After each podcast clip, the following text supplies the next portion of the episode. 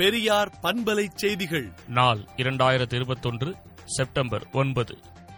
குடியுரிமை சட்டம் இந்திய அரசமைப்பு சட்டத்திற்கு எதிரானது என்றும் சிறுபான்மை மக்களை காப்பாற்றிட தமிழ்நாடு அரசு கொண்டு வந்துள்ள தீர்மானம் மிக சிறப்பானது என்றும் மாநில உரிமை சமூக நீதியை மட்டுமல்ல அரசமைப்பு சட்டத்தினையே பாதுகாப்பது திமுக அரசே என்றும் திராவிடர் கழக தலைவர் ஆசிரியர் கி. வீரமணி அறிக்கை விடுத்துள்ளார்.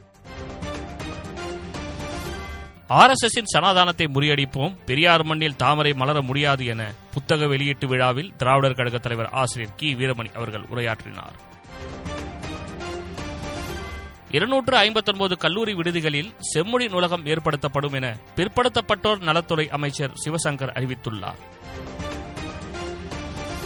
அரசு பழங்குடியினர் உறைவிட பள்ளிகளில் நூறு கூடுதல் வகுப்புகள் கட்டப்படும் என அமைச்சர் கயல்விழி செல்வராஜ் அறிவித்துள்ளார். கேரள மாநிலத்தில் கொரோனா மற்றும் நிஃபா வைரஸ் தொற்று அச்சத்திற்கு மத்தியில் வரும் அக்டோபர் நான்காம் தேதி கல்லூரிகள் திறக்கப்படும் என அறிவிக்கப்பட்டுள்ளது. அரசு போக்குவரத்து கழகத்துக்கு இரண்டாயிரத்தி இருநூறு புதிய பேருந்துகள் என சட்டப்பேரவையில் அமைச்சர் ராஜகண்ணப்பன் அறிவித்துள்ளார்.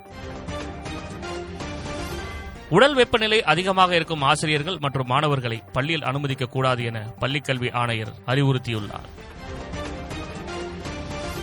சிறுபான்மையினர் நல விடுதிகளில் மாணவர்கள் சேர்க்கைக்கு வருமான வரம்பு இரண்டு லட்சம் ரூபாயாக உயர்த்தப்படும் என அமைச்சர் செஞ்சி மஸ்தான் அறிவித்துள்ளார்.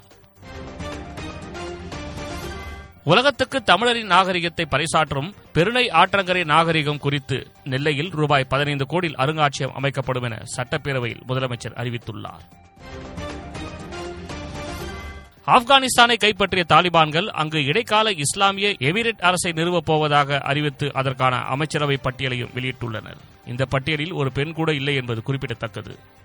விடுதலை நாளேட்டை விடுதலை டாட் இன் இணையதளத்தில் படியுங்கள். பெரியார் பண்பலை செய்திகளை நாள்தோறும் உங்கள் செல்பேசியிலேயே கேட்பதற்கு எட்டு ஒன்று இரண்டு நான்கு ஒன்று ஐந்து இரண்டு இரண்டு இரண்டு இரண்டு என்ற எண்ணுக்கு பெரியார் எஃப்எம் நியூஸ் என்று வாட்ஸ்அப் மூலம் செய்தி அனுப்புங்கள்.